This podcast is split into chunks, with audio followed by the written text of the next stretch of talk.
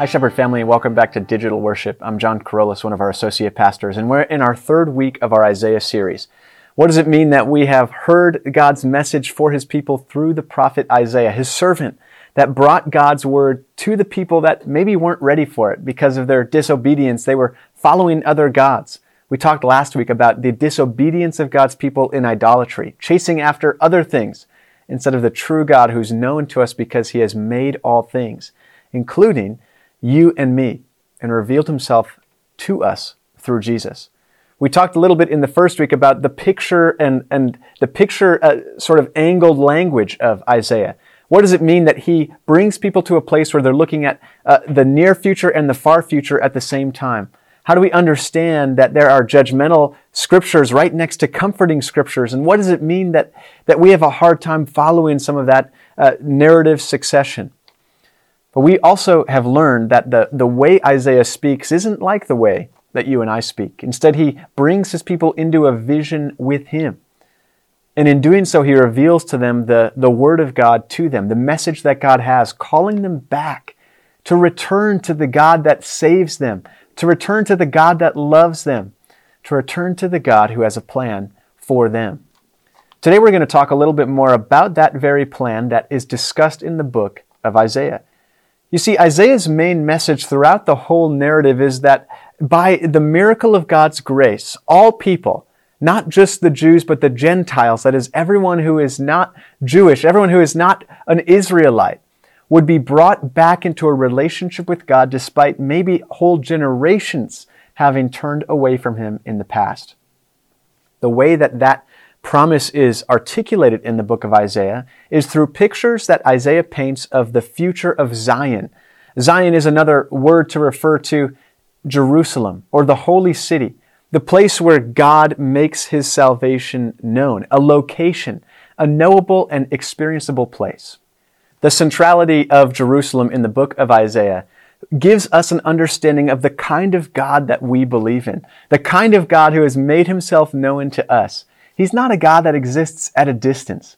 He's not a God that stays in the shadows or stays away from us in an abstract sense, where we have to sort of divine or derive His will through our own actions or interpretations of the stars or of things we toss on the ground or of the way the wind moves through the trees. No, God has made Himself intimately personal with you and me. And he has done so in, at real times, in real places. And Zion, Jerusalem, the city of God, is the place where that salvation event took place. So we're going to hear from uh, Isaiah 40, familiar verses that maybe you've heard before. But notice how in the opening verses of this section of text, there is a call to a particular place because God was going to use that special place for his plan to bring about reconciliation with people from all places. So let's take a listen to Isaiah today. Comfort, comfort my people, says your God. Speak tenderly to Jerusalem. Tell her that her sad days are gone and her sins are pardoned. Yes, the Lord has punished her twice over for all her sins. Listen, it's the voice of someone shouting, Clear the way through the wilderness for the Lord. Make a straight highway through the wasteland for our God. Fill in the valleys and level the mountains and hills straighten the curves, and smooth out the rough places. Then the glory of the Lord will be revealed, and all people will see it together. The Lord has spoken. A voice said, Shout. And I asked, What should I shout? Shout that people are like grass. Their beauty fades as quickly as the flowers in a field. The grass withers and the flowers fade beneath the breath of the Lord, and so it is with people. The grass withers and the flowers fade, but the word of our God stands forever. O Zion, messenger of good news. Shout from the mountaintops. Shout it louder, O Jerusalem. Shout and do not be afraid. Tell the towns of Judah, your God is coming. Yes, the sovereign Lord is coming in power. He will rule with a powerful arm. See, he brings his reward with him as he comes. He will feed his flock like a shepherd. He will carry the lambs in his arms, holding them close to his heart. He will gently lead the mother sheep with their young. This beautiful poem in the 40th chapter of Isaiah gives us a picture of what it means to announce the coming of the Lord. You see, Isaiah was telling his people that God would come to a particular place. Now, there may have been all kinds of symbolic and emotional value in these words, as all of God's people certainly would have associated themselves with Jerusalem, the place where God had placed his king over his people. The place where he led them through the wilderness to establish them as his own people. But little did they know, and thankfully we have been shown through the power of the Spirit that, that, that one person, God himself in Jesus Christ, would come to this city, to this place, to this hill, and in a drastic and tragic turn of events, his death would be the very way that this beautiful poem would be fulfilled. You see, God's people are drawn to him through a person, a person who lived and died in a city called Jerusalem, a city we can go to to this day.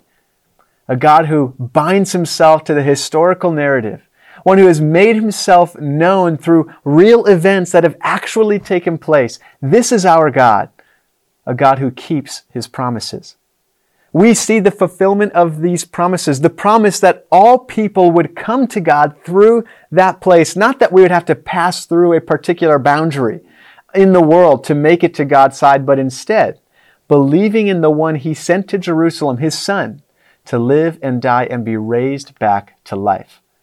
Sometimes in the Bible, we get to see the fulfillment explained to us through later prophets, through later teachers, through later disciples.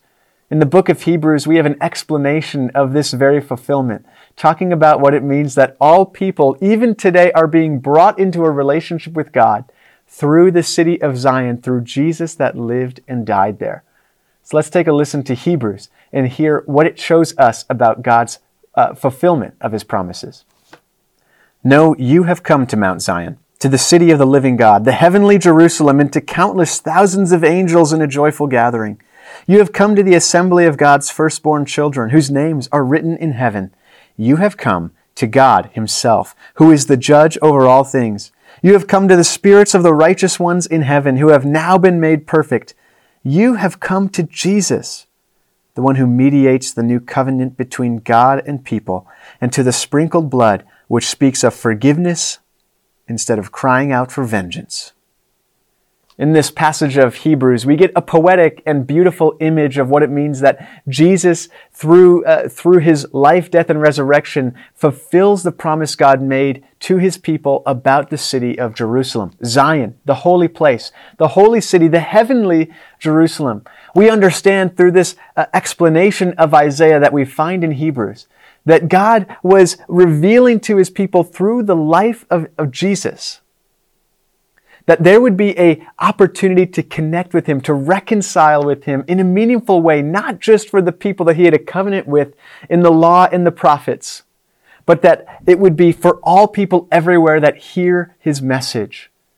Jesus, the Word of God, made into a human being, made flesh, taking on a human body, living a perfect life, dying a death that pays for our sins, being raised back to life, brings us into that heavenly Jerusalem, brings us into that place where we are counted as one of God's children. And again, this is not some abstract promise. This is not some unknowable God. This is a real person, Jesus Christ, a human being who lived and walked on this very earth. Zion plays a central role in the book of Isaiah, pointing people to the place where God would fulfill his covenant with them, and so open the doors to a new covenant, an opportunity to connect with God in a way that formerly was not known by his people. But now you and I enjoy and are mercifully connected to God through the power of the Spirit because of what Jesus has done in Jerusalem.